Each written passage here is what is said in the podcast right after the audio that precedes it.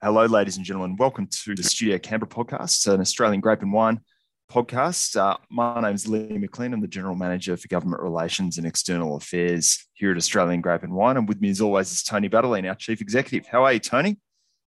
Yeah, good. Thanks, Lee. And it's a pleasure to be on a podcast. It is, and it's been a while, hasn't it? So today we're going to talk about a couple of things. Um, firstly, we're going to have a, a bit of a chat about container deposit schemes and what that might mean for the wine industry. And secondly, we're going to have a quick discussion about the ACCC and some of the issues around competition uh, ahead of the next vintage. So we'll start off with, with container deposit schemes, or CDS as we often refer to them. We, this is something we've been doing a lot of work on over the last few weeks, uh, particularly in consultation with our, our colleagues at the South Australian Wine Industry Association. Um, yeah, many of our listeners out there, they'll know what we're talking about. But essentially, for those who don't, a container deposit scheme is something where um, a, a, consumer can return their empty uh, Coke bottle or, or, beer bottle or whatever it might be or can, uh, and they get a they get a bit of money back for it. And it's essentially a litter reduction um, uh, mechanism, uh, and it's it's uh, meant to be something that that can help uh, help drive better recycling outcomes as well along the way. Um, importantly, wine bottles are not something that's included in container deposit schemes across Australia, and there's some good reasons for that. Um, but one of the things that I talk when I talk to my friends about these things, um, they often say, you know, well, we've got a system that gives us 10 cents for our empty bottles, and that sounds like a pretty good thing. So why wouldn't we be supporting including wine bottles in a CDS? So Tony, why are we uh, why are we not so keen on that? Yeah, well, thanks, Lee. I mean, the first thing I would like to say is that as an industry, we do support recycling. We are really understand the importance of sustainability and the sustainability credentials. We get a lot of passionate, committed people out there. So we do want to see a continued increase in the level of recycling of wine bottles and indeed of all waste in Australia. Um, you would have noticed the Prime Minister came out um, today and he talked about the need to improve recycling. Well, we're behind that. What we do not like is the, problems that happen with including wine bottles in a CDS scheme. So um, we made a, a, submission in the South Australian Environmental Protection Agency uh, consultation paper on this. And our problem is not with recycling, it's not with container deposit schemes. It's that the fact that we do not believe that to include wine bottles in those schemes will either increase recycling or increase the litter problem. So, a couple of the big issues. Firstly, there's the issue of cost. The costs associated with the CDS scheme sit entirely with the winemaker, even though the most of the benefits they'll flow onto the bottle manufacturers if wine bottles are in the scheme. So, we would really like to see any scheme with recycling to look at how we can share the cost right across the supply chain. And that's something we'd really like to explore. According to the South Australian Wine Industry Association, they've done a lot of work on this to independently verify the costings associated with the South Australian proposal. Um, and they believe that most winemakers would be paying around 40 cents a bottle. So you, not only just the 10 cent deposit, but between 10 cent deposit, registering labels, redesigning labels, and complying with the red tape that would accompany such a scheme, it adds up to 40 cents. That's a lot of money for a bottle of wine. And despite the fact, and despite the fact that the APA has put forward in its paper this is a fait accompli, the chance of any winemaker being able to pass this kind of cost on through the retail channels is very small. You'll know what it's like trying to raise the cost, the, the price of wine. Uh, so it's a cost that we believe we'll have to wear. The second big issue, and I'm really frustrated about this, is that the EPA has failed to consider other options for improving recycling rates.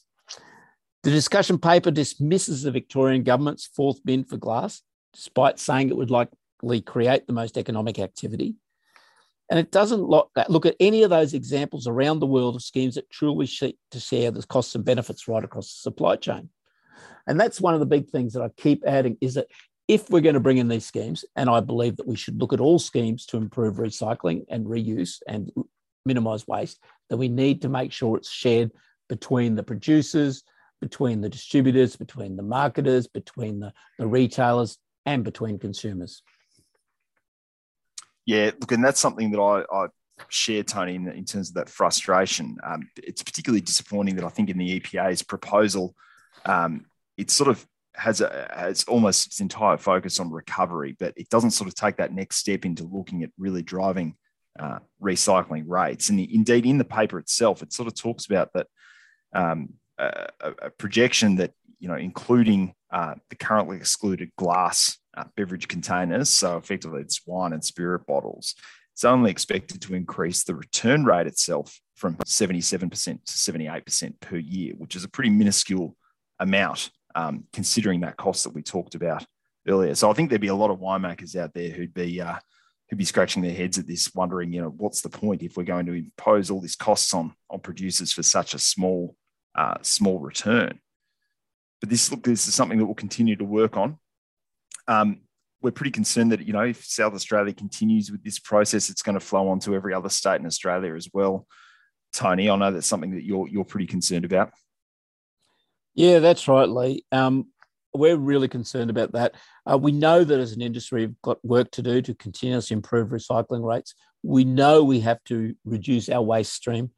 But a system like this, the CDS scheme, it's enormously costly and quite frankly, is a substandard model for driving better recycling rates. Uh, in our perspective, it's completely undesirable and couldn't come at a worse time for the sector when already suffering in what's likely to be a very difficult few years following the loss of the China market, uh, a, a, big vintage last year, and all the freight problems that our industry is suffering at the moment. So we'll continue to work on all this. Uh, we need to make sure that when we get this, we get it right. Uh, CDS scheme works really well to reduce litter. It's been very effective for other products, but just expanding it to wine, it's not going to solve any problems. And I'm just worried about the cost. Indeed. All right. Well, with that, we'll move on to our next topic, Tony um, competition issues in the sector and the ACCC. We know that a couple of years ago now, the ACCC released its wine grapes market study. Um, and in that study, there are a number of recommendations uh, which were designed to um, address issues around market transparency, perceived sort of market um, power imbalances, market information, and all that sort of thing. There were a number of different elements to it. Um, we know that the ACCC uh, is is now at the the stage where it's sort of looking at how the industry itself has gone about implementing some of those recommendations or not implementing some of those recommendations in some cases. Um, it strikes me that this comes as a really critical time for the sector. And you've just mentioned China. Uh, um, you've just mentioned that record breaking vintage as well. And I'd add also to that, you know, with all the rain that we've had recently uh, here in the eastern states and South Australia, in particular, you know, I think there's likely to be some pretty significant uh, disease pressure around if this rain continues. So, given all that, and given the ACCC is going to be, you know, watching this sector like a hawk over the next little while, what are some of the things that growers and winemakers need to be doing ahead of the 2022 vintage to sort of just make sure that they are doing everything right in the uh, in the eyes of the ACCC? Yeah, thanks, Lee. And I uh, was on the phone to ACCC this morning, and that report is expected to come out next week. Uh, and one of the main drivers of the report will then be talking to our code committee a little bit later in the week about that. Um, the, the simple things about this year, and indeed about any year, are for growers and winemakers to communicate early and often. Um, ensure you have a contract. Um, people who haven't got a contract don't really have any comeback. And it, it's so important. It seems so simple, but there are still growers out there who don't have a contract with winemakers. Uh, for all winemakers out there, you need to sign on to the code. You need to show your commitment. Uh, you need to be in a position to demonstrate to, to growers that you're going to work with them through these tough. It, it's really important for that. Uh, you mentioned the ACCC. The ACCC are watching very carefully the industry this year. They know the problems we're under from the, the supply issues, uh, from the demand reduction due to China, and they're looking to see what's happening. So they're making very sure that they don't see anything that could be possibly construed as a um, problems with contracts and unfair contract terms. So please, on both sides, all sides of the supply chain, get in there early, talk to people. Um, we we all need each other in the long run. So you know we can't afford not to treat growers and winemakers with respect. So um, as I say, talk early, talk often, and I hope everyone does have a good vintage, and I hope and we'll we'll get through it here, here. I think that's that's uh, a, a, very good note to end it on. But perhaps before we end, we'll go to our next uh, our, our, next segment. It's the way we always like to finish these Studio Canberra podcasts, uh, having a little quick chat about what's going to be in our glass over the next little while. Tony, I'm already thinking about Christmas and I'm already thinking about Christmas lunch. Um, very fortunate to have been gifted a uh, lovely bottle of Orlando Adelaide Hills Chardonnay the other day. I haven't had this one before, but I love Adelaide Hills Chardonnay in general. So I'm really looking forward to having a bit of that, hopefully with a nice bit of seafood on a warm Christmas day. What about you? Sounds an excellent idea, Lee. So I was looking through my cellar last night and I discovered hidden away under some dusty old bottles a bottle of the Henschke Tempranillo. Um, it's, it's only a few years old now, but it's looking like it'll be very nice drinking. And I've, I've never had it. It I don't even remember why it's in the cellar, but that's what I'm going to be cracking open uh, probably tonight. Well, that sounds pretty good. Well, everyone out there, whatever you're drinking this weekend or tonight or whenever it may be, make sure that you do it in moderation and enjoy it with your family and friends, with food and uh, and all that sort of good stuff. So, on that note, we'll uh, we'll say goodbye, Tony. Thanks very much for your time. Uh, thanks very much, Lee, and thanks, listeners, because that could be one of the most boring podcasts ever to listen to. A whole lot of guys talking about the code of conduct, the ACCC, and CDS. But I tell you what, they're really important issues and they really do impact on the bottom line. So thank you very much. And I hope vintage is great. Cheers.